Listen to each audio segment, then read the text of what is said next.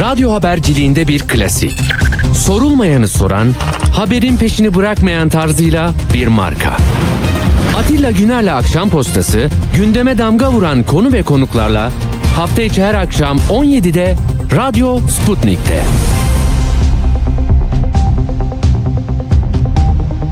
Akşam Postası'ndan hepinize iyi akşamlar efendim. 29 Kasım Salı akşamı saatler 17.03 ve biz çalıştıklarımızla karşınızdayız. Hani sözlüğe kaldırılan çocuklar gibi bu heyecan bitmesin diyorlar ya, hakikaten bitmesin. Şimdi dün akşam ben ne yapıyorum? İşte o okumalar arasında bir de böyle zap yapıyorum. Nereye gidiyorum? Bakıyorum, yani kimseyi ayırt etmiyorum. Her tribüne konuk oluyorum. Neler konuşuyorlar, neler anlatıyorlar, nasıl ikna ediyorlar diye merakım o. Şimdi A Haberi görünce durdum orada. Çünkü altyazıları falan muazzamdı. Şimdi onu veriyordur Necdet fotoğraflar olarak. Şöyle yani bir tarımsal ürünlerle ilgili bir sıkıntı konuşulacak belli ki. Ben de önemsedim. Ne diyor? Marketlerde ortak fahiş fiyat oyunu. Serbest piyasa diye göz mü yumacağız? Bunlar KJ'ler alttaki. Tencere darbesini nasıl yapıyorlar? Burada kaldım. Ben dedim artık hiçbir şey yapmayayım. Vallahi bilgileneyim biraz ya. Yani elin oğlu nasıl çalışıyor? Tencere darbesi geliyor. Bak bu darbe, vesayet hiç bitmedi bu memlekette ve savaşacak. Hani Türk Silahlı Kuvvetleri'nin denizcileriyle, bilmem karacılarıyla, havacılarıyla ayrı ayrı planlamalar yapıldı, içerilere atıldı, çıkarıldı falan filan. Yani inanılmaz. Bu sefer de tencere darbesini kim yapıyor? Merakım o benim. Hani arkadaşlar, gerçekten çok şeyler öğrendim ve dedim ki bu Necip Türk milletinden esirgemeyin.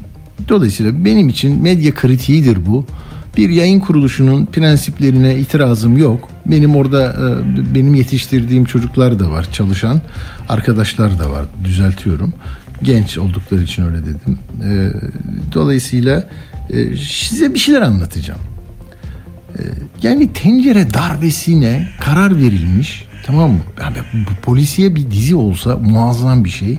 İktidarı yerinden etmek için, bu laf da var ha, hükümeti düşürmek dendi. Allah muhafaza. Yani esnafa böyle bir şey dediğin zaman zaten bunun sonu gelir. Şimdi dendi ki yani hükümeti düşürmek için soğancılar, patatesçiler tarladan, Niğde'den, Konya'dan başlamışlar bir gizli junta hareketine.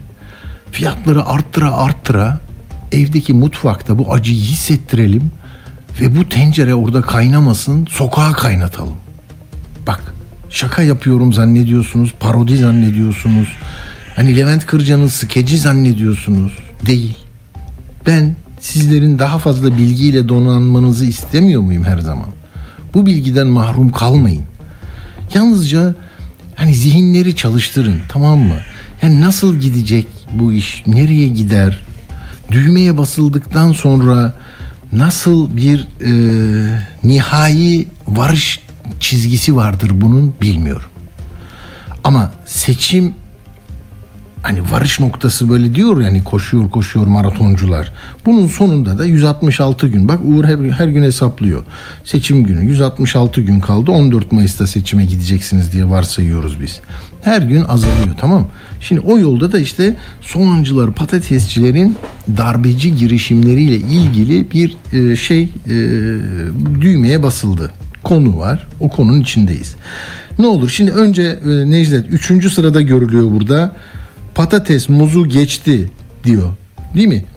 O duruyor, tamam. Ha, girişini nasıl yapalım bunun? Girişini şöyle yapalım o zaman. Evet, bununla yapalım. Sonra programcının söylediğini sonra vereceğiz. Bakın dün tencere ocakta değil, sokakta kaynasın, sokak karışsın, hükümet düşsün diye soğan patatesle ilgili bir görüş açıklıyor arkadaş. Ziraat Odaları Birliği İstanbul İl Temsilcisi Ömer Demir. Tamam, sonra bahsedeceğim size kendisinden. Girdim LinkedIn'e baktım, oraya buraya baktım. Bir süt üretiyormuş. Sütü de yoğurt yapıyormuş bu arkadaş. Dinliyoruz. Lütfen dinleyelim. Patates, soğan, muzun fiyatını geçti. Öyle mi? Daha mı pahalı şimdi? Görmüşsünüz mü? 13.75 lira muz, 15 lira patates, 16 lira soğan. Bakın, bir mutfakta muz olmadan yemek yapabilirsiniz. Ama mutfakta patates, soğan olmadan, makarna olmadan yemek yapamazsınız. Mutfakta sorun çıkartıp mutfakta tencereyi kaynatmama yerine sokağa kaynatma bir planı var. Tencere mutfakta zaten kaynamadı mı? O evde sıkıntı başlar, sorun başlar, olay başlar. Daha sonra bu yavaş yavaş sokağa yansır. Peki. Gördünüz mü? Sokağa doğru sizi çekmek için, yani muhalefet yapamadı. Altılı, sekizli, onlu masalar yapamadı. Türk solundan birçok masa kuruldu. Alternatif ittifaklar var, girişimler var. Onlar böyle bir şey yapamadı. Ama patates ve soğancılar kurdukları bu patates, soğan, DHKPOC falan neyse adları, sizi sokağa çıkarmak için yapıyorlarmış, değil mi? Yani bir o hani zeka ister derdi. Bu televizyonla işim yok benim hakikaten, ama yani bilgiyi verirken kullandığı bu argümanın biraz daha sorgulanması gerekiyor diye önce onların sesine kulak vereceğim. Tanıtımlarında kullanıyorlar. Sonra biz de onların söylediği zekayı çalıştırmaya başlayacağız. Haber, doğaçlama, zeka ister. Çünkü gelen önceden fark edilmeli, olan anında aktarılmalı. Kesinlik her zaman şarttır. Ve gerçek neyse haber odur. Haber çok. Biz söylemesek haberimiz yok. Gerçekten. Ve haber çok, biz söylemesek haberiniz yok diyor ya. Tamam. Şimdi tamam, bunu söyledi, yani darbeye geliyor, tamam mı? Patates soğancıların bir girişim diyelim, hadi darbe demeyelim şimdi bizde böyle. Ömer Demir diyor, Ziraat Odaları Birliği İstanbul İl Kurulu temsilcisi, başkanı kendisi, üretici. Baktım böyle profilinde şey de geliyor, Adalet ve Kalkınma Partisi yerel yönetimler eğitim seminerlerinden başarıyla şey almış. Yani bak, milleti sokağa dökmek istiyorlar, bitmedi. Bürokratlar sahaya çıkmıyor, her şeyi bıraktılar diyor. Ve buradan örnekler veriyor, tamam mı? Kaç para dedi şeye? Bak, muz dedi 13.75, patates 15 dedi, soğan 16.5. Ya Arda da gitti bugün. Arda da bana not iletti mi bilmiyorum. Ben kendim de gittim. Bu 3 markete gittim. Yakınımda var. Hepsi de 3 harfli. Birisinde rakamlar da var, biliyorsunuz. Bak 10.90. Tamam mı? 10.90. Bu ne demiş? Soğana 16 demiş. 10.90. 8.95, 9.90 hepsi var. 16 nereden çıktı? Yani soğana bir de böyle, yani gidip de çok nereden aldıysa bilmiyorum. Saçma sapan bir şey. Patates de 9.90, 7.95. İki tane markette gördüm. Burada da 15 diyorlar. Yani böyle bir şey yok. Halk zaten ucuza bir şey almak istiyorsa çok akıllı, onlar dolaşıyorlar ve buluyorlar, alıyorlar, tamam mı? Salçalara girdi. Salçalar dedi acayip. Onlara baktım. Süt dedi. Biz dedi 11 liradan veriyoruz. 8 liradan veriyoruz sütü dedi. Nasıl bunu gelip bu rakamlarda satarlar dedi. İşte 700 gramı şu bu dedi falan. Neyse çıkarttık 30 liraya, 35 liraya. Ben gittim süte baktım. Süt 19 lira tam yağlı. Az yağlı, yağ alınmış olanı da 15.50'ye. Yani her yerde bu var. Sonunda şunu anladım, tamam mı? Yani tarımsal girdi endeksini TÜİK açıklamıştı. %138 bir yılda artış. Bu konuşulmadı. Tamam mı? Sadece fırsatçılar bunu yapıyor dendi. Bakın, burada çok önemli bir şey var. Üretim azaldı mı bakmadılar. Bir yılda %138 olup olmadığını sorgulamadılar. İhracat var mı, ihracat yasak mı demediler. Maliyet de demediler. Tohum nasıl alınıyor merak etmediler. Akaryakıt, işte ne bileyim, üretimde işçi maliyeti vesaire, hiçbir şeyi söylemediler. O zaman neyi söylemek istiyorlardı diye düşündüm. Şu: bunu 20 yıllık iktidarı sorumlu tutmayın lütfen. Bu araya giren şeyler, eller ve görünmeyen bu darbe, sokak darbesi, sokağa dökmek isteyen sizi. Tamam, aynı ya, benim lafım değil ki, darbe diyoruz. Şimdi bize de darbeci diyecekler. Tencere darbesini nasıl yapıyorlar? Adam diyor ki tencere darbesi bu diyor. Tam titri yazılmış işte bak. Ziraat Odaları İstanbul İl Koordinasyon Kurulu Başkanı. Yani ziraat odaları var, çiftçinin işi, gücü, ama onun başına da bir koordinasyon atanmış. O da Adalet ve Kalkınma Partisi yerel yönetimlerde seminerinde başarıyla almış. Yani diyor ki Adalet ve Kalkınma Partisi'ne, Cumhur İttifakı'na sakın bir şey yapmayın, tamam mı? Bak bu marketler yapıyor, bu namussuzlar diyor. Ben marketlere gittim, onun söylediğinden yarı yarıya her şeyi buldum. Şimdi ama bir de bu marketler meselesini, Arınç'ın sözlerini düşüneyim önce. Diyor ki 3 tane market var. Bak 18 Nisan'da Arınç dedi ki 3 market var. Onlar şunu yapıyor, bunu yapıyor diyorsunuz. Ben bu market sahiplerini tanırım. Hepsi dindar, aklı başında AK Partililer. Hepsi kendi öz kardeşleri gibi Tayyip Bey'i severler. 3 market zincir, onlarla konuşuyorum. Allah aşkına siz ne yapıyorsunuz diyorum. Başkanım %1 ya da %1,5 en büyük kar haddimiz bu. Bakın Türkiye'deki bütün marketlerde fiyatlar birbirine yakın. İş tedarikte. Kaça alıyorsanız üzerine onu koyuyorsunuz. Benim 60.000 çalışanım var. 10.000 mağazam var. 11.000 mağazam var. İstihdam sağlıyorum. Vergi veriyorum. Tarım kredi marketleri diyorsunuz. Devlet kirasını veriyor. Yine bana yakın satıyor. Neyse şu. Sorun şu. Yani onlar dost cephedeymiş. Allah muhafaza, hani CHP parti meclisinde parti meclisi üyesi olan birisinin yakınları falan olsalar o biterdi. Ama bitmeye yakın, bence bitirecekler. Bu hani Türkiye Gazetesi 3 yıldır binemiyordu uçağa, bir bindiler geçen hafta. Orada arkadaş sordu, dedi ki ya bu fahiş fiyatla satanlara ne yapacaksınız, ceza kesiyorsunuz, o da yetmiyor, Erdoğan çok ağır işler yapacağız dedi. Dünkü toplantıdan sonra da şunu söyledi, dedi ki biz bunları şey yapacağız, bir saniye hemen buradaydı o da, Twitter'dan da paylaştı onu. Ne dedi, şunu söyledi Erdoğan, bakın hemen burada.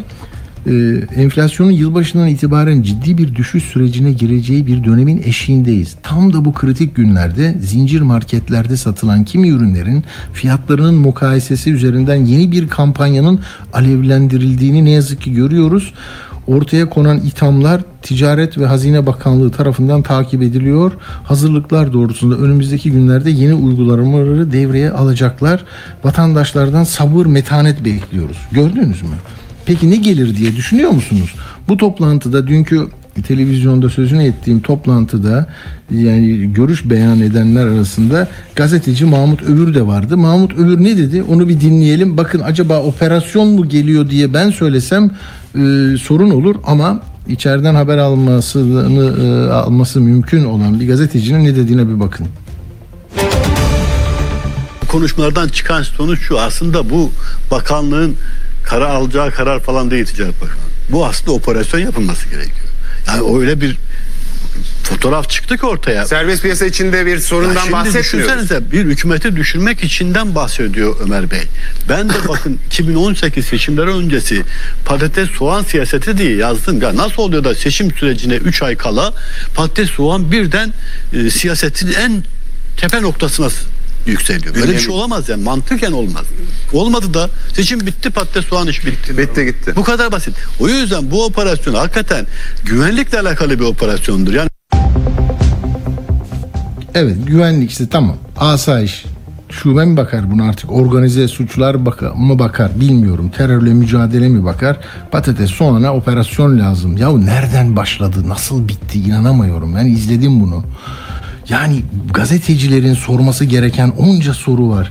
Biz sorduk, baktık, tamam mı? Patates üretimi 1999 yılında Türkiye'nin nüfusu 59 milyonken 6,5 milyon ton patates üretmişiz. Şimdi 84 milyonuz ve patatesin üretimi 5,2 milyon ton. TÜİK'ten aldık bu rakamları. Yani ülke nüfusuna neredeyse 25 milyon üzerinde artmış. Ama 1 milyon patates daha az üretiyoruz.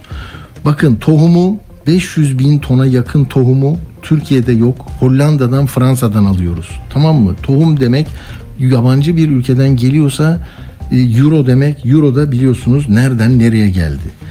Şimdi marketlerde mesela pahalı deniliyor ya, 2,5 liradan 9 liraya çıkmış. 2021'de böyleymiş. Ama gel gör ki akaryakıttaki artış nedeniyle kamyon mesela 300 liraymış, şimdi 1000 liraya diyor oradaki üreticiler. Çuval, ip, diğer girdiler %400 artmış. Geçen yıl 80-100 bandındaki yevmiye şimdi 400'e çıkmış. Geçen yıl 8 lira olan euro şimdi 19.40, o yabancı tohum alıyorlar. Elektrik %150 arttı. Gübre 4,5-5 katına çıktı. Ben şeyle de konuştum, milletvekili Niğde'den. Dedi ki katma değerli ürünler üretmiyoruz, dondurucumuz yok. Böyle yani çıkıyor, babadan kalma mağaralara koyuyorlar, filizleniyor, atılıyor. Geçen sene de 25 kuruşa satamıyorlardı. Onun için vazgeçtiler. Gübre %342 artmış. Ne yapsın adam? Bıraktı bunları. Bıraktı üretmeyi. Dolayısıyla bu vahim durumla karşı karşıyayız diyor. Bir de şeyi hatırlıyor musunuz ya? 2019 seçimlerine giderken Mart ayındaki, onu kastediyor Mahmut Öğür. Yine soğan patateste bir artış olmuştu. Tamamen bu ekonominin kendi içindeki, yani öngöremediğiniz için ve o dönem işte planlamada eksiklik olduğu için ya depolarda filizleniyor, kullanılamaz hale geliyor. Ya ama geçen bir önceki sene çok para yaptığı için herkes ekiyor, fiyat düşüyor, arz talep meselesi. Orada da bakın ne demişti Erdoğan ya. Biberdi, Charleston'du, patates, patlıcandı, her şeyde biz bu fiyatlara gerekirse ayar çekmeyi biliriz diyor. Belediyelerimiz vasıtasıyla tanzim satış kuracağız diyor. Hakikaten de öyle oldu. Akit şöyle yazmış o zaman: şer odaklar Türkiye'ye operasyon yapıyor, soğan ittifakı payanda oluyor. Yeni Şafak: stokçular ortaya çıktı, patates soğana müdahale geliyor. Ya Rabbim, aklımı muhafaza eyle ya. Bu nasıl bir memleket ya? Yani enflasyon %85.5 olmuş. Türk lirasının değeri sürekli değer kaybediyor. Temel girdilerin tamamı yabancı para cinsinden alınıyor. Kuru faizle ilgili bir mesele yüzünden aldınız, 7-8'den 18-19'a getirdiniz. Sonra böyle bir tablo çıktı. Buradan da bir terörist örgüt yaratmaya çalışıyoruz. Bilmiyorum. İşiniz zor hakikaten. Bak işte 7 Nisan 2021, 25 kuruşa alan yok diyor Ömer Faruk Gürer. Az önce konuştum kendisiyle, o da diyor yani Niğde'de diyor birinciydik biz, şimdi artık üretmiyor, herkes çok perişan oldu. Konya birinci oldu diyor, Konya'dakiler alıyorlar diyor.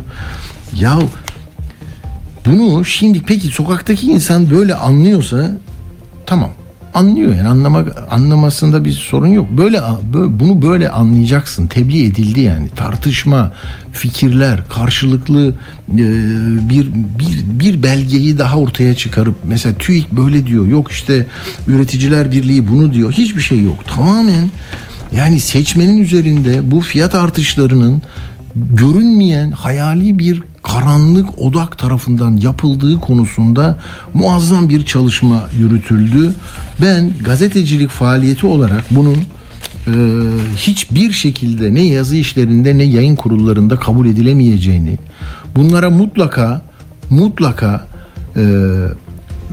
bir bilgi kırıntısının girmesi gerektiğini düşündüğüm için bugün konuşuyorum. Yoksa A Partisi'nin devamı için bir şeyler yaparsınız ama bunun adına bir de tanıtımlarda hani biz verirsek anlarsınız, gerçeği buluyoruz, çok çalışıyoruz dememek lazım. Yani biz bunun için kendimizi vakfettik bu konuya. Sizin de yani buradan canınız acımasın, soğan patatese kızıp da bizden uzaklaşmayın. Şuna buna gitmeyin, tamam mı? Ama hiçbir gazeteci böyle patatesin meselesini konuşurken işin aslına, gerçeklere teğet geçerek bir şey söyleyemez. Haberini, yani neyse bir şey diyecektim de. Yani bizde eski şefler böyle haberi alırdı, uyduruk kaydırık bir şey yazarsan, sormadan etmeden bir iki yaparsan kıvırırdı, böyle daktilodan çıkarırdı, atardı suratına adamın, tamam mı? Yani mobbingse mobbing o zaman. Öyle öğretiyorlardı. Yani neyse 1 milyar ceza kesilmişti o zaman, işte bir sürü şeyler, ihracat yasaklandı, aynı şey olacak. Sonra hani elde kalan patatesi de Toprak Mahsulleri Ofisi'ne aldırdılar. Yoksullara, traktörlere Türk bayrağı koyup götürdüler falan. Bunları yaşamadınız mı ya? Mecidiyeköy'deki bu viyadüğün altına kurulmuştu.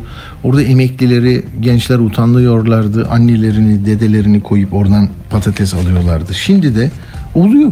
Yani buradan bir çete çıkarmak ayrı bir şey. Neyse, tamam, bir şey demeyeceğim. Sütle ilgili de söylemişti de 8 liraya alıyoruz, bunu getiriyorlar bize 40 liraya satıyorlar. Oradan 15 liraya satıyorlarmış. O çıktı. Sonra ya işte Bilgi gel hadi Habertürk'ün bu aşağıda duran bandını şimdi verelim mi çocuklar, hadi.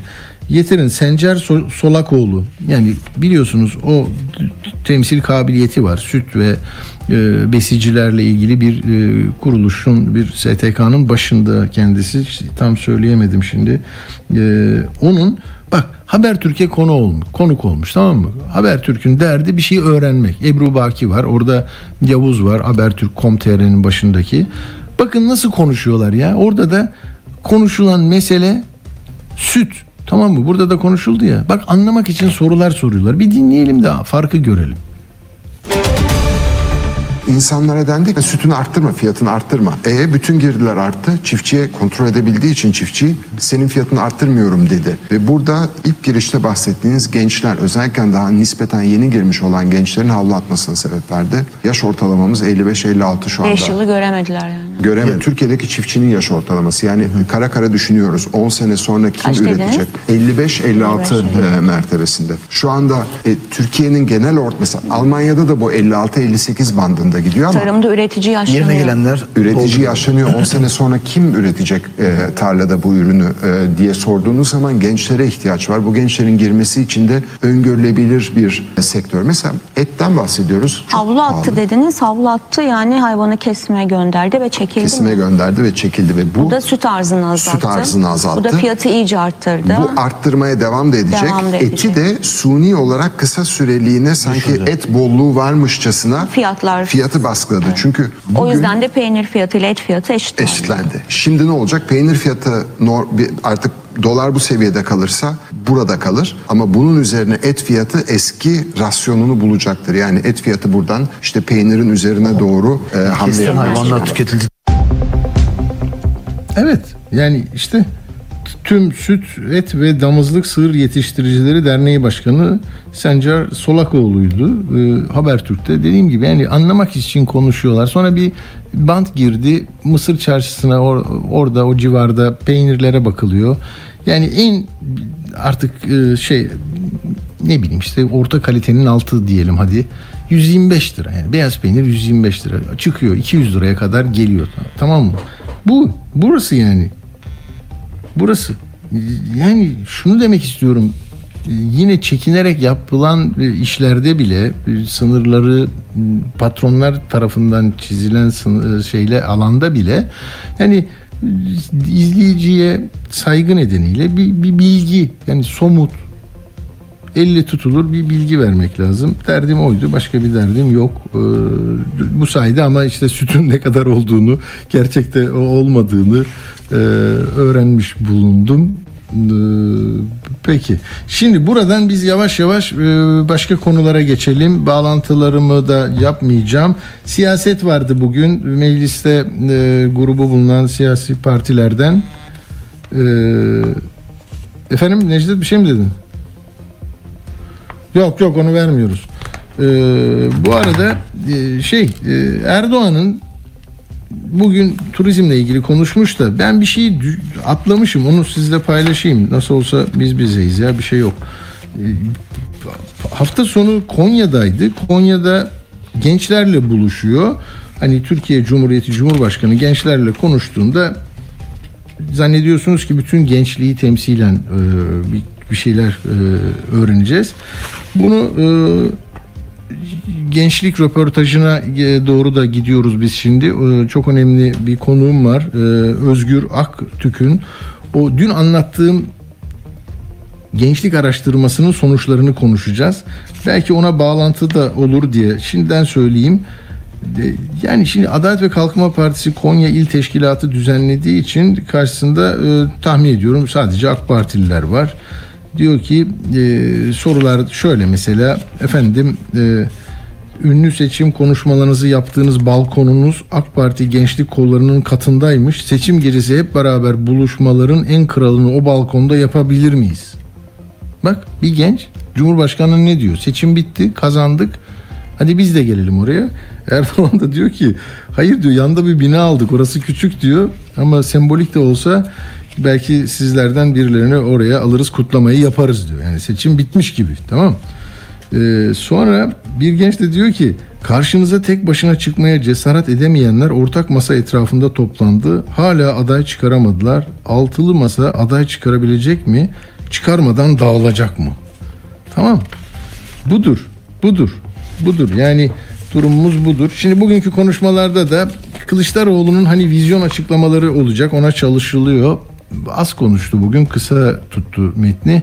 Kılıçdaroğlu'nun yani böyle ey dünya dinle, 3 Aralık'ı bekle, biz de meydan okuyoruz sana dedi. Enteresan, bir dinleyelim.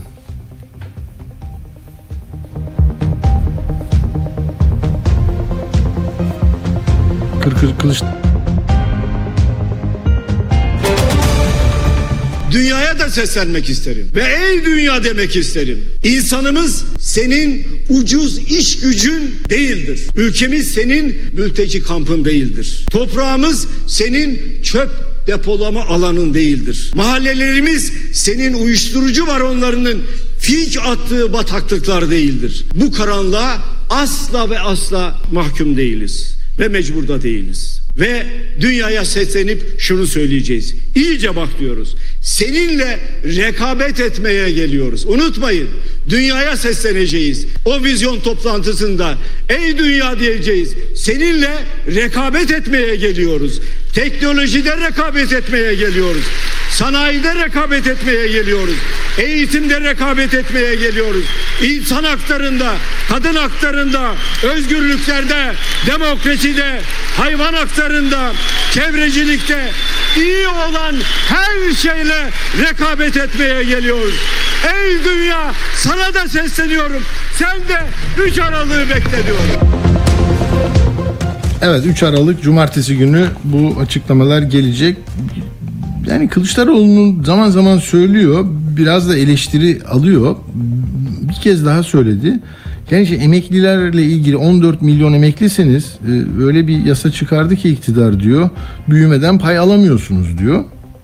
Ondan sonra siz beni eleştirebilirsiniz ama benim de sizi eleştirmeye hakkım var. Ekonomik büyümeden emekliler pay almasın diye kanun çıkaranlar, oy verenlere oy verirseniz iki elim yakanızda olur. Yani şimdi niye bir seçmenin iki eli yakasında olsun ki, yani verir vermez buradan yani bu şekilde bir lisanla oy talep etmek, rıza üretmek çok kolay bir şey değil. Ama Kılıçdaroğlu hani burada şey yapıyor, sınırları zorluyor bence. Yani size bu kadar kötülük yapıyor, hala ona oy veriyorsunuz, ben anlamıyorum bu işi diye. Yani anlamıyorsak anlamaya çalışacaksınız, öyle olacak, siyaset böyle bir şey. Bahçeli de hani madem siz anayasa taslağı hazırladınız, bir öneriler paketi yaptınız, bu işte tabii kötü laflar da kullanıyor, bu zırvalık diyor, bir şey diyor ama neyse onları okumayacağım. Şey diyor, hani ben de size bir sürpriz yapayım da uykunuzu kaçırayım diyor. Neymiş, bir dinleyin bakalım. Cumhur İttifakı milletin ittifakı ise 2 yetmez 3 olsun dersek ne yapacaksınız? Cumhurbaşkanlığı hükümet sistemi 5'er yıllık 3 dönem olsa da yeni yüzyılın 25 yılını tamamen lider ülkeye doğru hızla götürsek. Evet. Bir de HDP'nin grup toplantısı vardı. Mithat Sancar genel başkan, eş genel başkan, o konuştu. Bir yeni anayasa teklifini altılı masaya dönük olarak hem kısmen destek hem de bir uyarı şeklinde değerlendirmede bulundu. Ama onun öncesi tabii bu biliyorsunuz altılı masaya, yani ya beni ciddiye alacaksın ya da sonra ne yapıyorsun diye hesap soramazsın bana. Eşit bir ilişki kurmak istiyorum diyordu. Bu operasyonlarla ilgili eleştirilen hani iktidar kanadının eleştirdiği bir tarzı vardır ya Sancar Hoca'nın. Diyor ki bu iktidarın Suriye'ye yönelik operasyonları ve karar harekatı söylemlerini değerlendirirken şöyle demiş. Bu operasyonların temelinde yatan anlayış Kürt karşıtlığıdır, Kürt düşmanlığıdır. Buna çok Bozdağ dün demişti ki kesinlikle böyle bir şey olmaz. Onlar akrabalarımız bizim. Ama Sancar ısrarlı. Diyor ki amaç bir yandan Kürtlere ve kazanımlarına saldırmak, diğer yandan ülke içinde siyaseti ve seçim sürecini kendi lehlerine dizayn etmektir. Taksim saldırısını da çeşitli karartmalarla bir bahaneye dönüştürdüler. Taksim'deki saldırıyla ilgili pek çok bilgi ve veri ortaya saçıldı. Bunların tamamı Suriye'deki çeteler, hatta IŞİD'le bağlantıya işaret ederken bunların üstü karartıldı diyor Mithat Sancar. Diğer konulardaki sesini de dinliyoruz. Altılı Masa dün bir anayasa değişikliği taslağı önerisi sundu.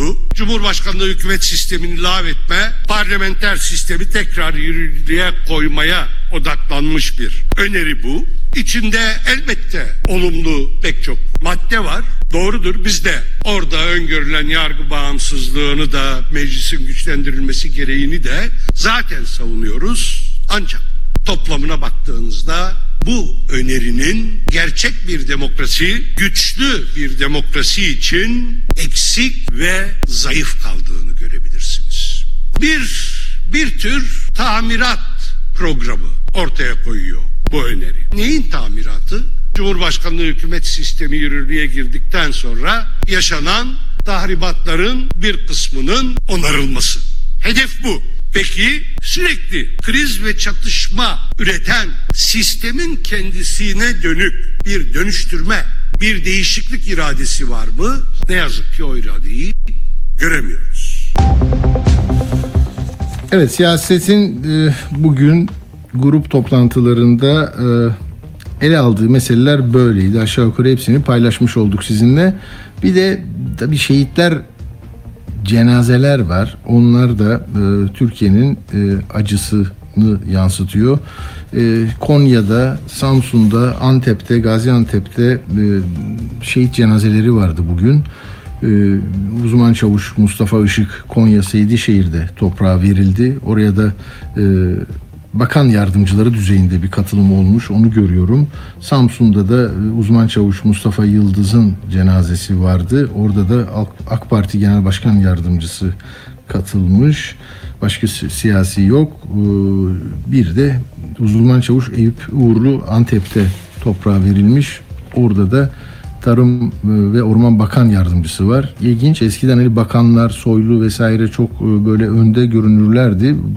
Bunlarda bir başka bir stratejik bir karar alınmış gibi geliyor bana, bilmiyorum.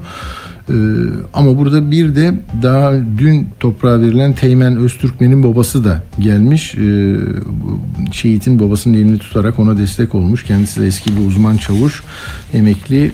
Üsküdar'da yaşıyordu. Bu da böyle. Bu arada tabii Soylu'dan söz ettik. Soylu da Birleşik Arap Emirlikleri'nde, orada Sedat Peker meselesiyle ilgili bir pazarlık mı var deniyor. Birkaç zamandır kulislerde konuşulan bir mevzu tekrar zuhur etti. O da Nuray Babacan yazdı. Tecrübeli bir gazetecidir. Eski Hürriyet mensubu. Şimdi Duvar'da yazıyor. Soylu gidebilir, istifa edebilir ya da görevden alınabilir diye görünmeyen kısımda yaşananları böyle kulis bilgilerine dayanarak yazmış. Şimdi evet, ben size sözünü etmiştim. Dün de hatta uzun uzun bir bölümlerinden size paylaşmıştım. Şöyle 18-35 yaş aralığında 1067 yurttaşa 49 soruluk anket uygulanıyor önce. Sosyoloji Mezunları Derneği, SOMDER yapıyor bunu.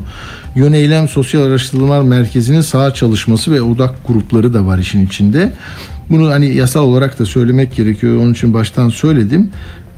Odak grup oluşturulmuş, çalışılmış. Gençlerin hikayesi çok konuşuluyor ya. Seçimde de 6 milyon genç olacak. Bir tablo çıktı önümüze. Ben kısmen söyledim ama bugün yorumlayarak onu daha iyi anlamamız lazım. Ben de bunu yapmak üzere buradayım.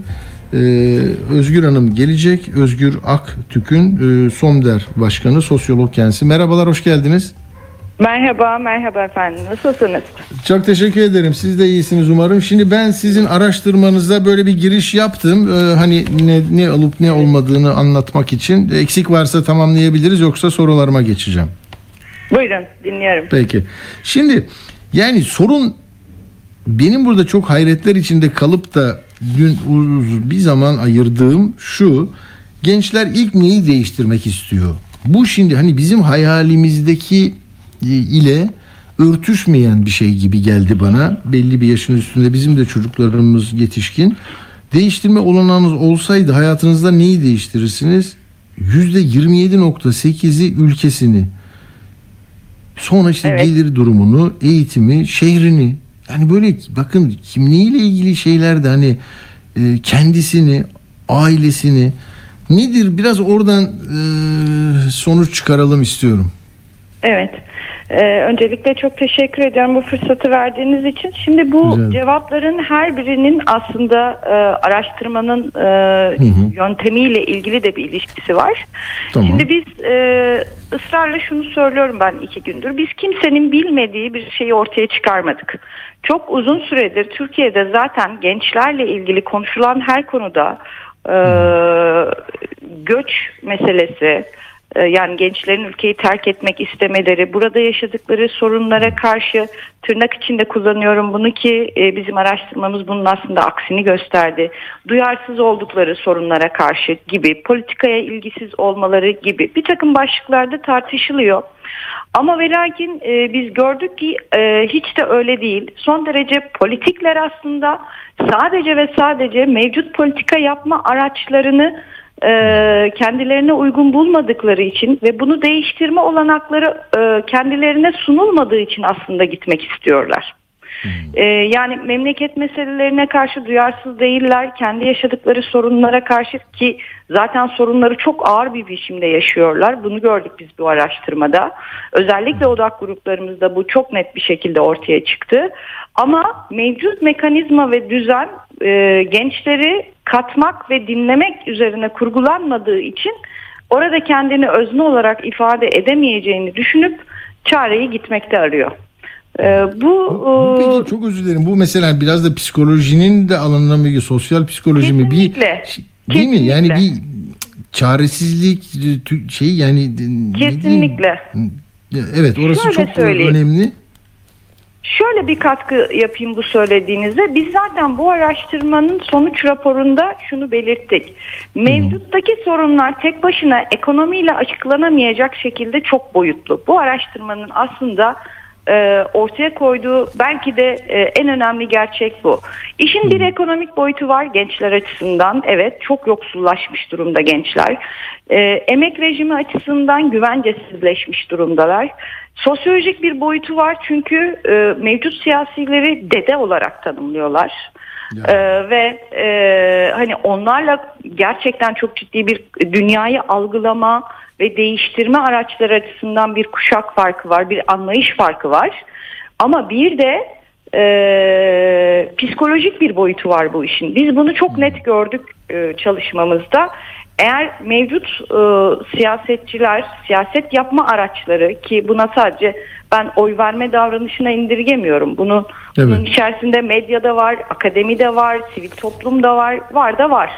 Bunların her birisi gençlerle bir iletişim kurmak istiyorsa, bir politika üretmek istiyorsa iyileştirici bir yanı olması lazım bu politikanın. Ki belki dil bile değişecek. Yani ben sizin görüşlerinizi de okumaya çalıştım. Diyorsunuz ki bu araştırmaya dayalı olarak siyaset biçimini eleştiriyorlar, güven duymadıklarını ifade ediyorlar. Bir rant kavgasına dönüştüğünü, kim gelirse gelsin meselenin rantın elde edilmesinden ibaret olduğunu söylüyorlar, değil mi? Bu çok kesinlikle çok net çarpıcı ifade ediliyor. Çok net ifade ediliyor ve aslında o terk etme isteği ve güvensizliğin temelinde de bu var. Ve örneğin şöyle tarif ediyor: ben şimdi de varım. Ya. Ben şu anda yaşıyorum. Neden gençlerden bahsederken hep ileri belirsiz bir tarihten bahsediliyor? Gençler geleceğinizdir mottosu üzerinden bir tartışma yürüttük biz. Hani buna nasıl bakıyorsunuz? Evet. İşte bu gitme, kalma meselelerini konuşurken. Neden ben bugünden görülmüyorum? Neden sürekli belirsiz bir tarihte bir özne olmam bekleniyor? Ben şu anda olmak istiyorum. Değil mi? O gençlik kollarını bile yani belki tiyatral bir şey mi anlıyorlar? Kesinlikle öyle anlıyorlar. Kesinlikle yani, öyle anlıyorlar. Çünkü gel diyorsunuz, üye olacağız da ne olacak yani, değil mi? Üye olduk da ne oldu gibi. Evet, üyelik mekanizmasını da şey yapıyor, eleştiriyor. Diyor ki yani mesele beni ciddiye alması için bir yere üye olmam gerekmiyor ki. Ben bu hayatın içindeyim, varım ve beni dinlemiyor, beni görmüyor. Sadece bir takım yerlerde beni anlatmaya çalışıyor ama benim yanımda değil ki ben onun sözünü dinleyeyim diyor. Bu da artı çok... siyasette çok özür diliyorum. Gençlerin katılım mekanizması, işte o gençlik kolları meselesini de ayrıca konuştuğumuzda şöyle söylüyorlar. Partilerin içindeki gençlik kollarının getir götür işlerini yapan bir mekanizma olduğunu, aslında siyaseti üreten, siyasete kendini katan bir mekanizma olmadığını, orada tabii tamamen bir göstermelik bir aygıt gibi durduğunu. Bunun diyor hani aksi olsaydı biz ekranlarda ya da politika anlatanları gençler olarak görürdük. Gençler çıkardı ekranlara, gençler çıkardı meydanlara ama sürekli yine aynı tabiri kullanayım, dedeleri görüyoruz. Neden? Bizim adımıza konuşuyorlar ama biz yokuz olayın içinde. Kesinlikle. Bunlar çok net tabii ifade eden bir nesil de çıktı karşımıza. Belki eskiden bu kadar itirazlarını kuvvetli söyleyemiyorlardı, bilmiyorum. Peki yani bu siyasi partilerin A ya da B şeklinde örgütleniyorlar, isimleri, tabelaları var. Onlardan birine kızıp diğerine destekleme gibi de değil. Yani iyice oralardan değil mi, umudu da tüketmişler. Bunlardan bir şey olmaz. Çok şey oldu biraz amiyane ama bunlardan bir şey olmaz noktasına mı gelmiş çocuklar? Evet. Diyor ki ya mevcut mekanizma sadece sorun konuşuyor. Benim dahil olmam için ben zaten bu sorunu yaşayanım diyor. Ya. Yeniden bunu konuşmanın bir anlamı var mı? Ben günde 12 saat mesai yapıyorum.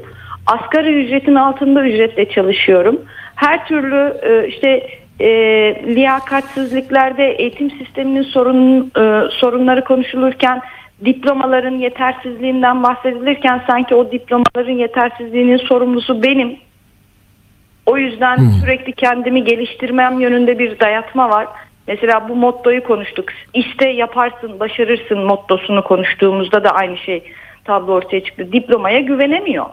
Sürekli bir sertifika arayışı, sürekli bir yeni yetenekler keşfetme, yani hani bununla tanımlanıyor olmaktan bile rahatsızlar. Neden yetmiyor diyor yani, bu emeğim neden yetmiyor? Bütün bu adaletsizliklerle baş etmek zorunda olan zaten benim. Peki niye bir çözüm yok? Ben sorunu duymak istemiyorum çünkü sorunu zaten yaşıyorum. Ben bunun nasıl değişeceğini ve değiştiğinde ne olacağını görmek istiyorum, merak ediyorum diyor. Öfke var mı Özgür Hanım? Öfke? Ya aslında öfke olarak tanımlamak doğru değil. Ben bunu politik bir tavır olarak görüyorum. Tabii ki tepkiseller ama bir öfke değil. Ya gitmek isteyenlerde de aslında tamamen bir vazgeçme değil. Sadece bir tür çaresizlik. Eğer bir şeylerin değişebileceğine dair bir umut verilirse bu çocuklara, birçoğu bunu aslında istemiyor. Sadece istedikleri şey kendilerini ifade edebilecekleri bir alan açılması, bir özne olarak bu toplumda var olabilmek ve sorunlarını anlattıklarında onları gerçekten dinleyen ve çözüm üretme gayreti gösteren bir mekanizmanın ortaya çıkması. Doğru. Talep bazen bu kadar basit. Çok özür dilerim. Bazen bu bir yani bir şeye erişememenin verdiği ızdırap da olabiliyor. Hani bir herkesin tükettiği, ne bileyim, bir spor ayakkabı mıdır, bir telefon mudur? Çünkü çocuklar için, gençler için en önemli şey o. Ona erişemediği için ekonomik olarak mümkün olmuyor. Ama bunun yurt dışında aynı performansta bir çalışmayla edinilebildiğini de öğreniyorlar. Buna da itiraz ediyorlar. Niçin lafı uzatarak buraya geldim? Halk TV'de bugün yine zap yaparken gördüm. Gençlerle bir konuşma var. 17 yaşında bir evlat, yani nasıl dedi ya? Ben garsonum dedi. Gece 11'e kadar çalışacağım. Giriyorum şimdi dedi. Yani 6 maaşımla alamam o telefonu. Onun için yurt dışına gideceğim dedi.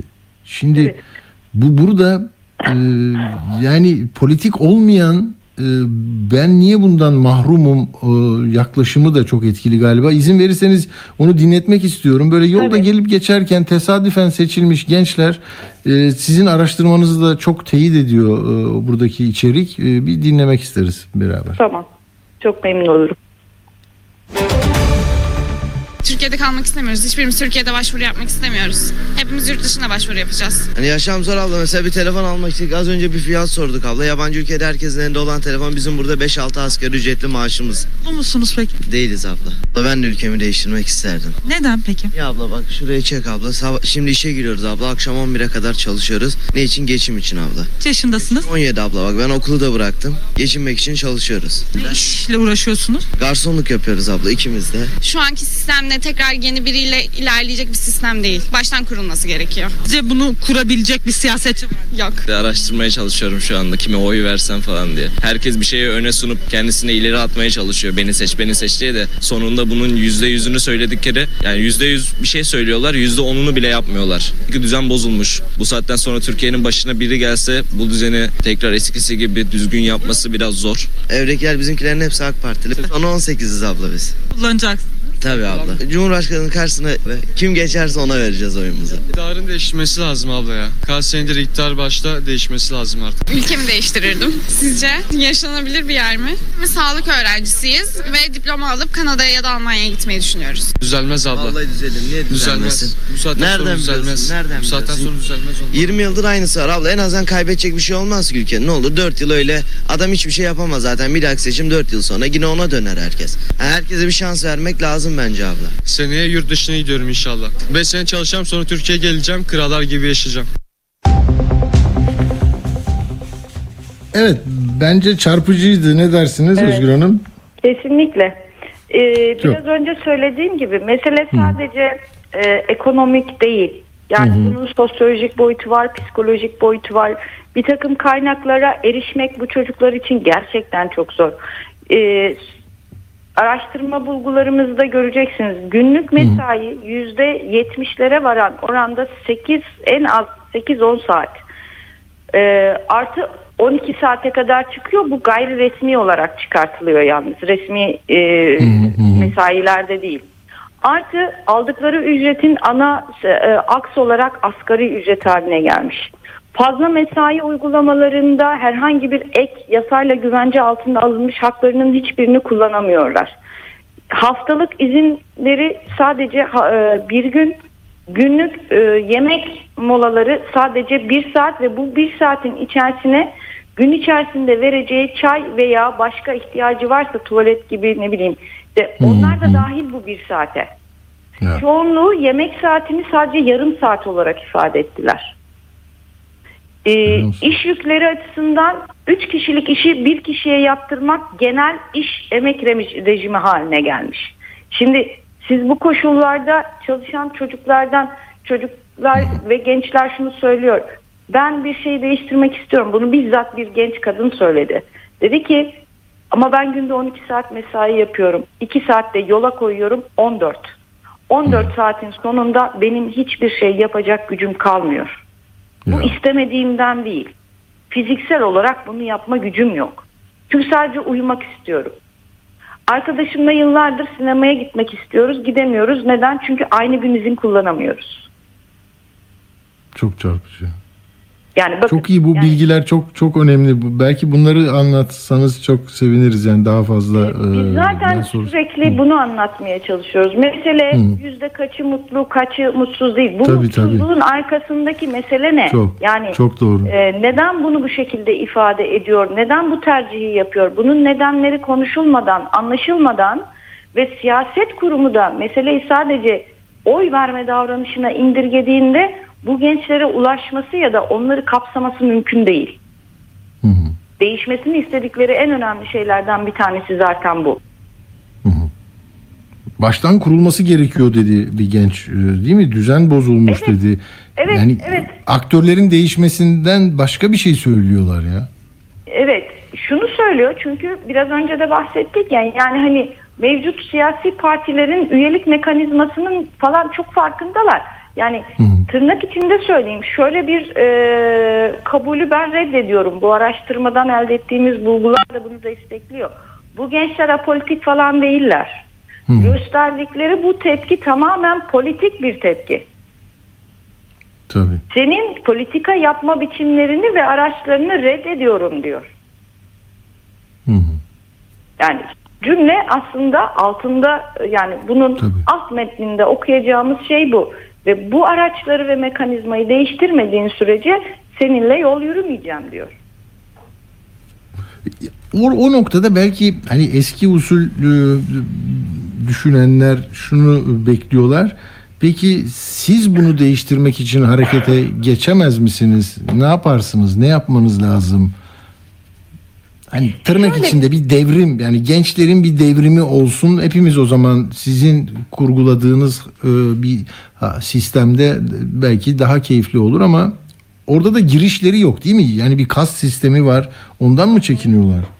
Evet, çünkü politikayla para ilişkisini görüyorlar. Yani hani politikanın işte o rant meselesi oradan zaten çıktı tartışmalarda ve şeylerde, görüşmelerimizde.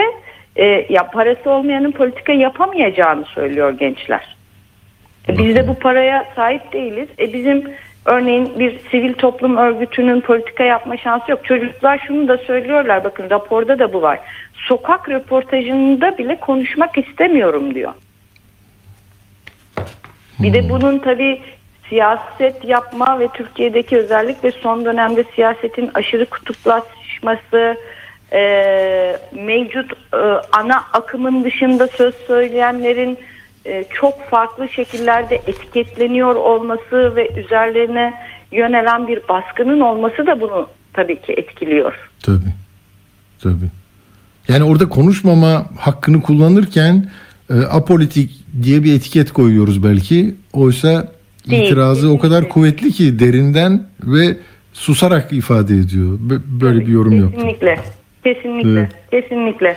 Katılmayarak, onu desteklemeyerek, onun bir parçası olmayarak bunu reddettiğini çok açık bir şekilde ifade ediyor. Çünkü şu doğru değil. Demin söyledim ya, 14 saat mesaisi olan, bunun karşılığında aldığı ücret, yani iletişim çağında yaşıyoruz. Bu çocuklar dünyayla her yeri görebiliyorlar. Bunu kıyaslayabilecek kapasiteleri ve zekaları var bu çocukların. Bu çok büyük, bunu görmediklerini, anlamadıklarını ve mahrum kaldıkları şeyin ne olduğunu bilmediklerini iddia etmek bu çocuklara çok büyük bir hakaret olur. Çok doğru. Bir de aile konusuna son bir 5 dakikam var, 4 dakikam. Özgür Hanım, şöyle bir şey var. Mesela aile giderek barınma ve beslenme gibi ihtiyaçların karşılandığı alan olarak var. Gençlerde hissettikleri mutsuzluğun, umutsuzluğun ve öfkenin kaynağında ailelerine karşı sorumluluklarını yerine getirememe, onlara yük olma gibi duygular var. Hani ev genci dediler en son ya, bunlar üzüyordur değil mi çocukları? Ne yapıyorlar? Kesinlikle. Özellikle işsizler ve öğrencilerde bu çok netti. İşsizler için durum çok daha karmaşık bir hal almış. Baş edilmesi çok daha zor bir hal almış. Ve şu iş beğenmeme mevzusu var ya, onunla ilişkin de şöyle bir cümle kurdu bir katılımcı. Dedi ki ya ben insanım, köle değilim ki, yani hani ben çalışmak istiyorum, bana kölelik yaptırmak, işi beğenmeme hakkım niye yok benim? Tabii. Yani hani bana sunulan her şeyi yapmak zorunda mıyım ben? Bunun adı iş mi oluyor yani? Bunu yapacağım, o zaman iş sahibi olacağım. Hayır. Evet, onun adının kölelik olduğunu çok net biçimde ifade etti. Öğrenciler için de öyle. Yani hani tıp fakültesi öğrencisi ne yapacağımı bilmiyorum. Mühendislik öğrencisine soruyorsunuz, ne yapacağımı bilmiyorum. Hukuk fakültesi öğrencisine soruyorsunuz, ne yapacağımı bilmiyorum.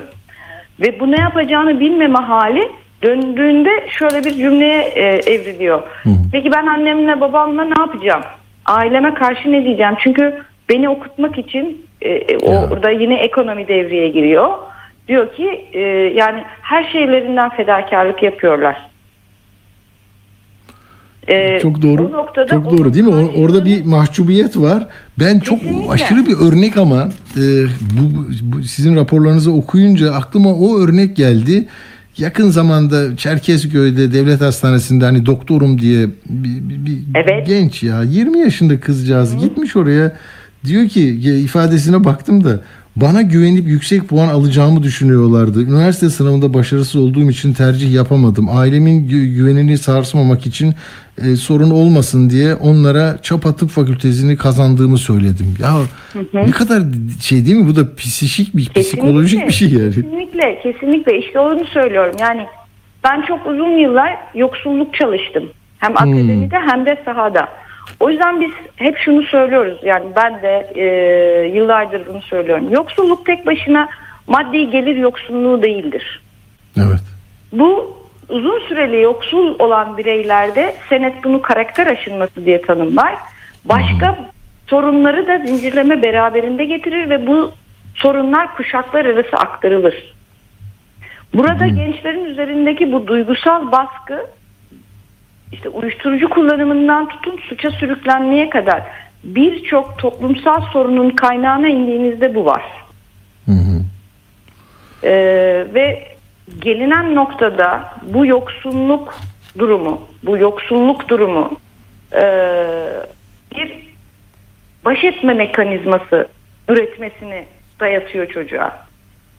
Ve bu bazen de işte verdiğimiz örnekteki gibi o baskıdan kurtulmak, o duygusal baskıdan kurtulmak için başka olmaması gereken çözüm araçları üretmesine sebep olabiliyor.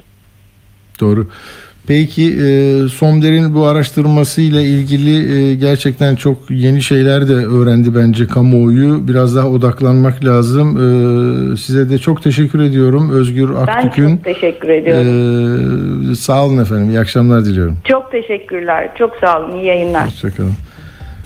Evet, bu konuda bir şey daha söyleyecektim ama 20 saniyem var. Yusuf Kaplan dün yazdı, diyor ki Türkiye'de gençlerin %70'i ülkeyi terk etmek istiyor. Neden diyor? Çünkü bunlara bu laikçi sistem hep yurt dışını özendirdi, onun için gidiyorlar diyor. Bu da bambaşka bir kafa, bilginiz olsun.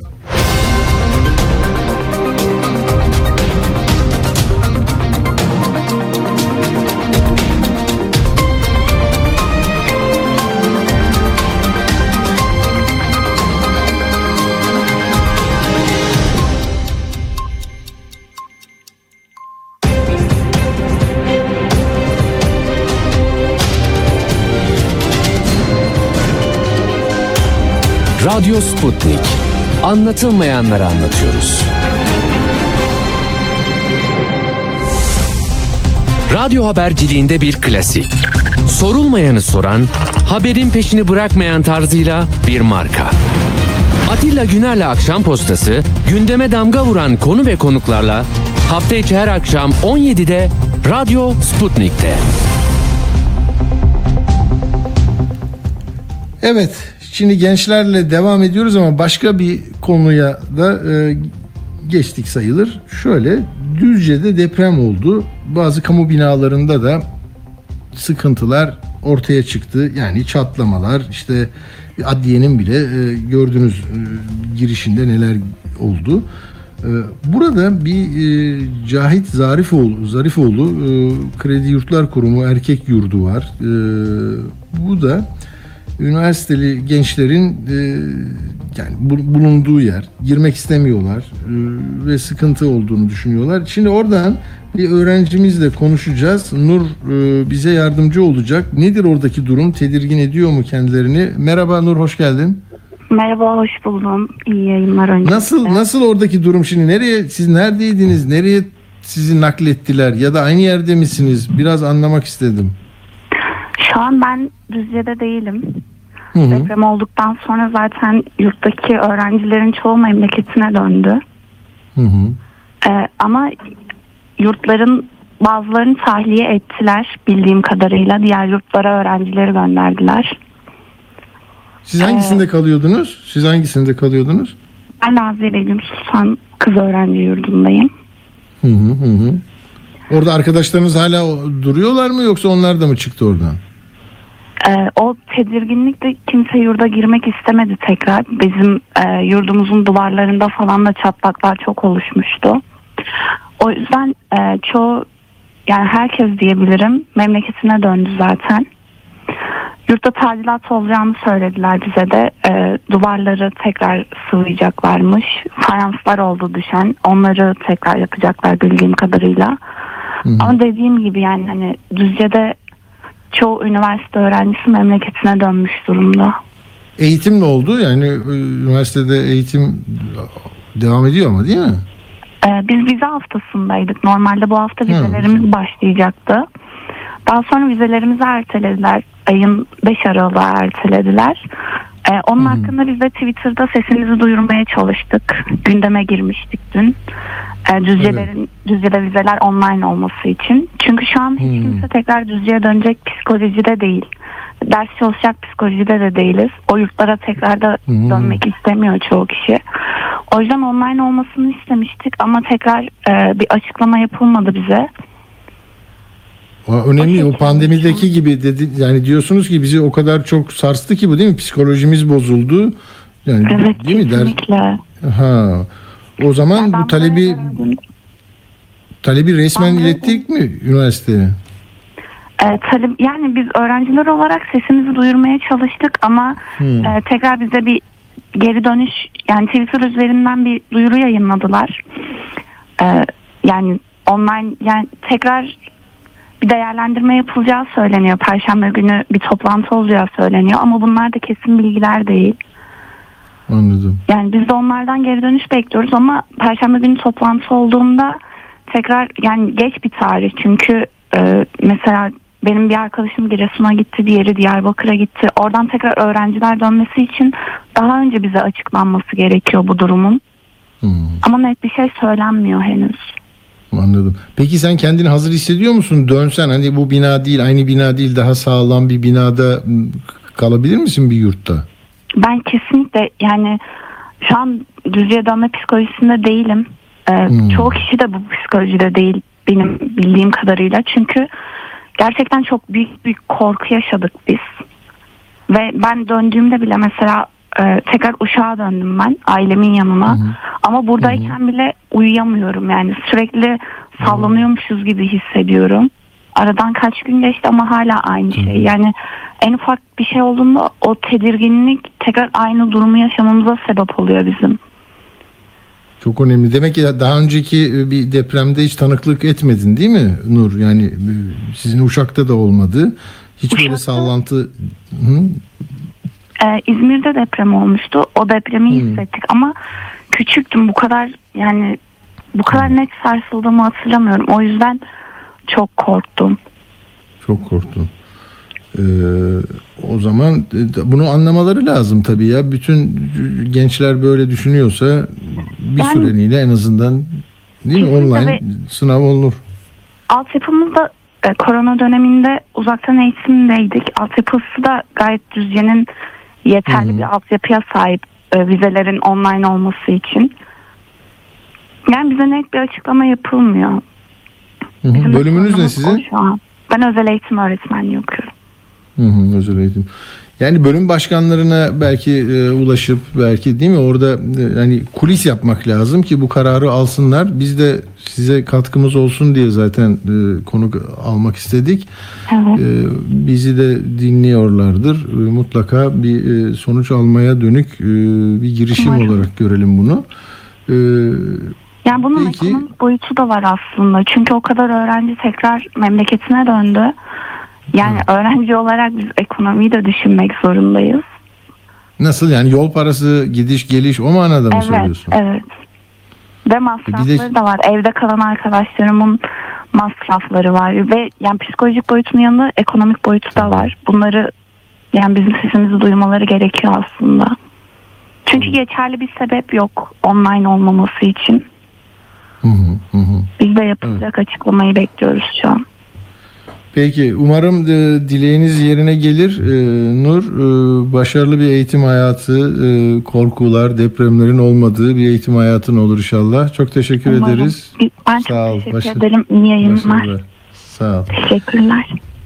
Evet, Düzce'de eğitim yaparken işte böyle bir olaya dair görüşleriniz var. Ben oraya dönmeyeceğim. Okulum sınavlarımı böyle yapsın, eğitimi böyle yapalım diye. Ne kadar narin, çok korkmuş Nur ya. Peki şimdi buradan ben bir şey söyleyeceğim. Ne söyleyeceğim? Ama TÜSİAD'ın bu açıklaması ilginç. Çünkü bakın dün de İş Bankası Genel Müdürü söylemişti. Diyor ki TÜSİAD Yönetim Kurulu Başkanı Orhan Turan, düşük Türk lirası ve ucuz iş gücüyle Türkiye'nin rekabet gücünün sürdürülebilir olacağını düşünmüyorum. Nitelikli insan kaynağı, en önemli şey bu. Nitelikli insan kaynağını kaybetmeyip onları Türkiye'ye çekmemiz lazım diyor. Yani pek çok şirketlerin bu tür insanlara ihtiyacı olduğunu söylüyor. Ama şurasını da ben not almışım. Son dönemde finansmana erişim ihracatçı firmalar dışında çok kolay değil. Ticari kredilere erişimin rahat olduğunu keşke söyleyebilseydik. Yatırım kredilerine ulaşmak, uzun vadeli kredi almak kolay değil. Şirketler için kredi limitlerinin artması gerek. Görüyor musunuz? Hani üretim, istihdam, ihracat, cari fazla falan diyoruz. Tamam, onlar diyoruz, orada duruyor onlar da. Ama dış ticaret açığı gelmiş işte bak. Yani faiz, onu söyleyeceğim. Faizi düşürdük. Alın faiz, düşük faizli kredileri, üretim yapın, yatırım yapın, istihdamı arttırın, ihracat yapın. Yahu tamam da sonra da bankaya diyorsun ki bak %50'den az olursa senin TL mevduatın, sana ceza keseceğim. Yani trafik memuru gibi yatırımın, paranın sadece TL'de kalmasını, güvenle oluşmayan o istikrar, stabilize böyle zorlayıcı tedbirlerle sağlıyoruz değil mi? Yani işte patates ve soğancıya dün akşam ilan edilen ne diyor? Tencere darbesi. Yani tencereyi sen sokakta kaynatarak, sokağa ateşleyerek sonuç almak istiyorsun. Hükümete dönük bir eylem bu dediler ya, patatesi, soğana. Şimdi peki bu krediyi alamayan ne yapsın? Al işte, dış ticaret açığı Ekim'de %4, bir yıl içinde %422 artmış. 1 milyar 509 milyonmuş geçen sene dış ticaret açığı. Şimdi 7 milyar 874 milyon dolara yükselmiş. Durum bu. Şimdi hemen hızlıca bir Kredi Yurtlar Kurumu meselesine geçelim. Genç bir öğrenciden, daha önce öğrencilik hayatında kredi kullanan bir dinleyicimiz, aynı zamanda Ertuğrul Orbay Yazanlar'la konuşacağız. Merhaba Ertuğrul Bey, hoş geldiniz. Merhaba Atilla abi. Genç bir öğrenci değilim ben artık, 34 yaşında. Tabii değilsin. Kredi yurtlarda kaldın, krediyi aldın. Şimdi ne dediler? Bunları siliyoruz, düzeltiyoruz. Ne oldu? Borcun neydi? Nereye geldi? Senin buna bir itirazın var galiba. Yani bir sıkıntılı durum var, onu anlayalım. Abi sadece bu bana dair bir durum değil. Tabii. Şimdi tabii. Uçan kuşa olduğu kadar devlete de borçlu olan bir kaldırım mühendisi oldum 34 yaşında. Şimdi bu yeni yasa değişikliğiyle şöyle bir şey oldu. Özet geçiyorum. Şimdi haberlerde olabilecek, görülebilecek bir şey bu. Tamam. Borçlarda normalde sizin aldığınız bir para vardı. Bunun üzerine toplam fiyat endeksi eklenip o yıllardaki sizin geri ödeyeceğiniz para yapılıyordu, anlatılıyordu. Bu da yeni değişiklikle birlikte önümüzdeki yıllarda eğer ödemenizi geciktirirseniz her sene %10 veya daha düşükse tüfe bazında artacak. Ve de bu o kadar garip bir düzenleme ki, yani şu an en son ne zaman tüfenin %10 olduğunu bilmiyorum. Bu herhalde 2053 vizyonu çerçevesinde eklenmiş bir madde gibi düşünüyorum ben bunu. Bu özellikle yeni mezunlara yarayan bir durum oldu. Ama eski mezun olanlara, yani özellikle bu son yıllarda tepe yüksek olduğu için yeni mezunlara biraz yaradı ama eski mezunlara hiç yaramadı. Eski mezunlara nasıl yaramadı? Çünkü onu bir somut olarak Ertuğrul, şöyle somut, hani benimle yön görüşmede 7.000 borcun var, 10.000 gecikme zammı, tabii. Bir somut bir vaka olarak görelim. Tamam abi, benim şimdi toplam 17.300 lira borcum vardı. Bunun 7.000 lira kadarı ana borç, 9.000 lirası gecikme faiziydi. Bana 1.000 lira ana borçtan düştüler, 1.300 lira da gecikme faizine düştüler. Toplamda 15.000 lira borcum kaldı. Aslında ama ilk açıkladıklarında biz ne anladık bunu? Yani faiz ödemeyecek, ana parayı ödeyen kurtulacak. Öyle olmamış yani. Evet, yani şimdi söylenenle yapılan hep bu şekilde. Yani ben 14 yaşındaydım 2002'de. Bugüne kadar benim öğrendiğim tek şey, söylenenle yapılan hep farklı oluyor. Sen hep böyle yapılanı böyle kenardan köşeden böyle o alt yazıdaki o minik yazılardan çekip durmak zorunda kalıyorsun. Bize dediler ki faizsiz ödeyeceksin. Faiz geri duruyor. Ben şimdi Twitter'dan kontrol ediyorum. Bu arada bu durumda olan bir sürü insan var. Yani Ertuğrul, tam buradan 2300 liralık bir indirim mi oldu senden? Doğru anladım değil mi? 1000 lira ana paradan. Evet, benden 2300 liralık indirim oldu. Ben Twitter'da insanlar bunları paylaşmış. Benim görebildiğim 17 bin lira en fazla indirim olan kişi var. Ama 50 ila 100 lira olanlar da var. Ya. Şimdi Gençlik ve Spor Bakanlığı demiş ki 1.400.000 kadar öğrenciden 27 milyarlık borcunu indirdik demişler. Evet, bunu diyor. Bölüyorum şimdi. 19.300 lira yapıyor. Ben şey yapıyorum yani, kişi başına bölüyorum. Yani ben bu parayı görmüyorum. 50 lira 100 lira indirmişler. Vallahi ödesem daha iyi diyordu insanlar Twitter'da. Peki ne kadar şimdi, bugünden itibaren ne kadar borç gösteriyorlar sana? Ne kadar indi? Kaça indi yani şimdi? Sana dünden itibaren nasıl fark olduğunu söyleyeyim. Dünden itibaren 5 lira daha fazla görünüyor borcum, biliyor musun? Kaçtı? Dün şeye düştü, 17.000'den 14.985'e falan düştü mesela. Bugün 5 lira daha fazla görünüyor. Bir de günlük böyle tefe gibi böyle günlük faiz uyguluyorlar ona. Bunu nasıl ödeyeceksin yani? Hepsini kapatmazsan hep böyle artarak devam edecek. Yani durumuna göre bir 500 yatıracaksın, bir 1000 lira, öyle mi gidecek iş? Abi zaten ben hacizli yani resmi ekonominin dışına itilmiş bir birey oluyorum bu şekilde. Ya. Bak, kayıt dışı olacaksın ki değil mi? Paranı kapmasınlar diye öyle yapıyorsun. Ben zaten banka hesaplarım hepsi hacizli benim. Benim banka hesabım yok. Ben sadece kayıt dışı ekonomiden şuradan 3 şuradan 5 alacak şekilde çalışıyorum. Bir yandan birazcık borçlarımı ödemeye çalışıyorum ama öyle bir şey de çok mümkün de olmuyor doğal olarak. Kaldı ki bu krediyle ilgili şey sorunu da var, yani meblağ artış sorunu da var. Ben abi 2013 mezunuyum. Şimdi 10 sene önceki rakamı aldım. 230 liraymış rakam. Bu seneki rakam 850 lira. 10 sene önce $1.80, şimdi 18.60. Yani her dolarla maaş almıyoruz elbet ama yani artık o dolar ve genel emtia fiyatları arasındaki şeyi öğrendik hepimiz. 10 sene önce bu yaklaşık 3,5 katına falan denk geliyor, 230'lu 850. 10 sene öncenin 3,5 katı kadar kira varsa veren varsa gelsin söylesin bana. Ben de o evde yaşamak isterim yani. Değil mi? Peki Ertuğrul, hakikaten bunu böyle somut olduğu için daha iyi anladım ben de. Bunun bir yani makyaj tarafı var. Bir seçime doğru giden ülkede bak onları da hallettik ama yani işte o hani beşli müteahhit diyorlar, o var diyorlar, bu var diyorlar. İşte yani bir tek sizin öğrenciliğinizdeki borçlar mı hiçbir zaman azalmayacak ve hep nas dendi, yine de faizlerle yükseliyor. Ne diyeyim, umarım daha iyi günlerde daha çok kazanırsın, bitirirsin ya da birileri gelir bu gençlerden almayacağız der, o zaman rahatlarız değil mi, öyle yapalım. Çok teşekkür ederim. Son sözlerini alayım. Uğur Koçbaş'a gideceğim. Uğur'u da dinleyeceğiz. Pekala abi. Abi şimdi hep yukarıdan, hep iktidara yakın şeylere gidiyor bu verdiğimiz vergiler. Yakın şirkete %90 af, işte garantilere 44,5, KKM'ye, zenginlere 85 milyar TL. Daha bak bugün bir haber çıktı. Bilecik Üniversitesi 83 milyon liraya lüks yemekhane yaptırmış.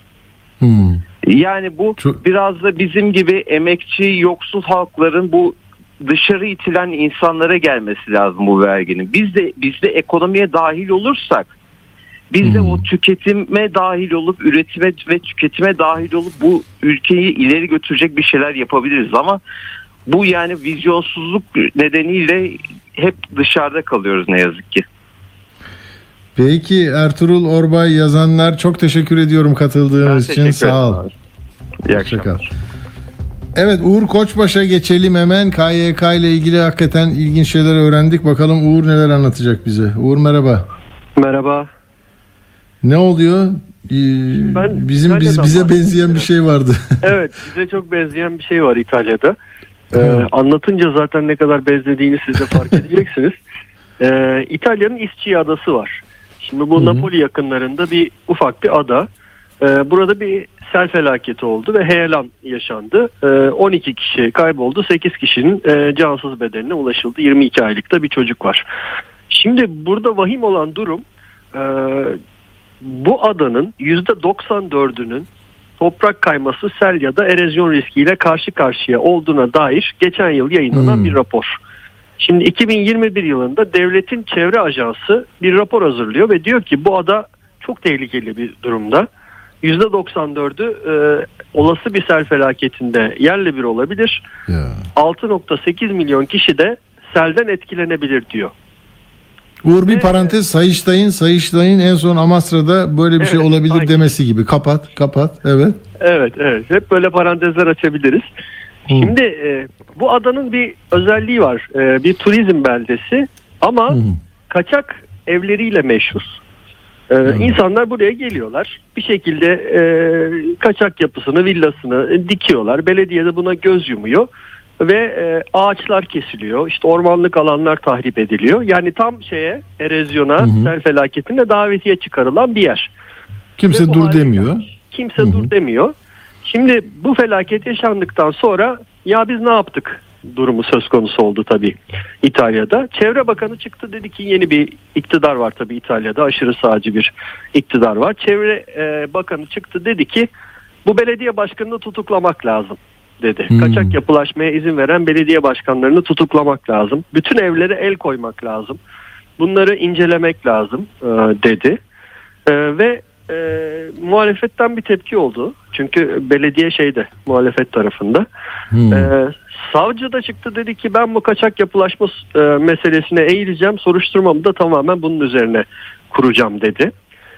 Tabii açıklamalar enteresan şekilde devam ediyor. Orada İtalyan Meteoroloji Birliği Başkanı var. Onun lafları bugün İtalyan basınında manşetlerde. Luca Mercalli diyor ki biz raporu hazırladık diyor. Ama hükümet hiçbir önlem almadı diyor. Bunu dosya haline getirdiler, rafa kaldırdılar, yazı olarak kaldı diyor.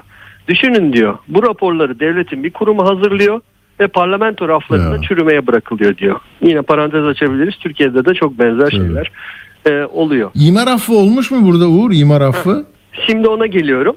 Şimdi bu tür yapılara hiç izin verilmemeli ama hiçbir iktidar bunu engellemek için adım atmıyor diyor o Meteoroloji Birliği Başkanı. Şimdi Çevre Bakanı belediyeleri suçluyor ama iktidarların da acayip bir sorumluluğu var. Çünkü sürekli imar affı çıkıyor İtalya'da. Aynı Türkiye'de olduğu gibi. Ve bir miktar ceza ödüyor insanlar. Bu illegal yapılar bir anda legal hale getiriliyor. En son 2018'de imar affı çıkarılmış. Ve hatta çok enteresan, 2018'de imar affı çıkarken bu adanın bağlı olduğu kampanya bölgesi var. Kampanya bölgesinin valisi çıkmış, demiş ki siz bu imar affını çıkarıyorsunuz ama insanlar ölecek, haberiniz yok demiş. Ve 28 bin kaçak yapı olduğu tespit edilmiş bu adada. O zaman seçime mi gidiyorlar bunlar? İmar affını yine seçim için yapmışlardır. Muhtemelen evet. Muhtemelen. Tabii arkasından seçim geldi. Ve 28 bin kaçak yapının sadece 600'ü yıkılmış. Diğerleri işte bu imar affından muhtemelen faydalanmış ya da faydalanacak. Yani İtalya'da da bize çok benzer bir tartışma yaşanıyor şu anda. Peki. Diğer haberlere geçeyim, birazcık da renkli bir şeyler olsun.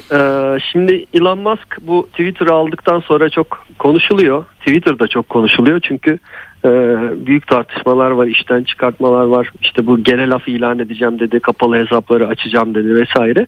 Şimdi bu işten çıkartmalar sonrası Twitter çok tartışmalı bir hale gelince ve Elon Musk kendisi de tartışmalı bir insan olunca ve Cumhuriyetçi Parti'ye çok yakın olması nedeniyle eleştirilince birçok şirket Twitter'a ilan vermekten vazgeçtiler. Reklamlarını kestiler.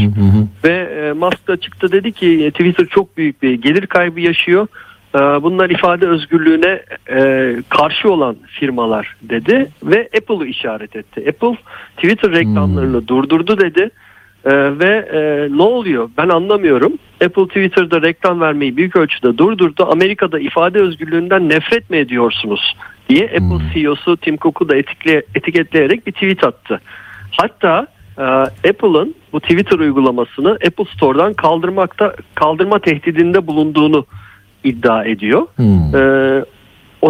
O da şey diyor. Yani bu Apple böyle bir firma işte diyor. Zaten App Store'dan satın aldığınız her şeye gizli bir şekilde %30 vergi ödediğinizi biliyor muydunuz diye tartışmayı bir üst boyuta taşıyacak. Belki de köprüleri atacak bir tweet de attı. Apple'dan herhangi bir açıklama yok ama yani Twitter giderek yok olmaya doğru, batmaya doğru giden bir sosyal medya platformu. Ama patronun paraları da gidiyor değil mi? O milyar dolarları da uçuyor. 44 milyar dolar para yatırdı buraya ve buhar, ama adam dünyanın en zengini. Yani bilmiyorum. İkinci sıradaki gelecek onun yerine. Peki şimdi Apple telefona mı gireceğiz oradan? iPhone meselesine de girelim. Gürcistan tamamen bir Apple iPhone almak isteyenlerin akınına uğruyor. Hatta turizm şirketleri dün ilanları vardı. Gürcistan'a iPhone turizmi başlatmışlar. İnsanlar gidiyorlar, oradan iPhone'u alıyorlar, sınır kapısından geri dönüyorlar. Orada bir vergi iadesi de alıyorlar. Türkiye'ye geliyorlar, pasaport kaydı 2700 lira ödüyorlar ve çok çok büyük indirimlerle iPhone sahibi olmuş oluyorlar. Nasıl rakamlar? Şimdi maksimumunu söylemeyeyim, bir alt modeli söyleyeyim. iPhone 13 28.000 liradan başlıyor Türkiye'de, Gürcistan'da 19.500 lira. Hadi maksimumunu da söyleyeyim. 57.000 liraya telefon var Türkiye'de. Gürcistan'dan bunu 15.000 lira daha ucuza almak mümkün şu an itibariyle. İnsanlar da tabii bu fırsatı değerlendirmek istiyorlar. Çünkü Amerika'dan satın alsalar bu arada 11.000 lira aynı telefon. Ama Amerika'nın uçak bileti tabii çok pahalı. O yüzden işte vizesi falan filan derken astarı yüzünden pahalıya gelecek. Yani Gürcistan şu anda Türk vatandaşı için... telefon almakta bir numaralı ülke haline geldi. Aramızda kalsın, Sputnik çalışanlarından bir arkadaş da bugün beyan etti. O da Gürcistan'a gidecekmiş telefon almak için. Yani gerçekten insanların ilgi gösterdiği bir mecra haline geldi Gürcistan bu iPhone konusunda. O röportajı verelim mi bilmiyorum. Vaktimiz çok kalmadı. Son olarak ben Dünya Kupası'ndan bahsedeyim size. Çünkü Dünya Kupası notları güzel oluyor. Bugün de 22'de Amerika-İran maçı var. Çok beklenen bir maç tabii. Çünkü İran'ın yaptığı protesto hala aklımızda. Milli Marş protestosu. Bugün enteresan bir haber çıktı. Amerika'da tabii İran'ın baş düşmanı tırnak içinde. İki takımın oynadığı maçlar hep böyle ilgi çekiyor. İran milli takımı bu sefer marşı söyleyecek mi söylemeyecek mi tartışması var dünyada. İddia şu ki İranlı oyuncuların aileleri tehdit edilmiş.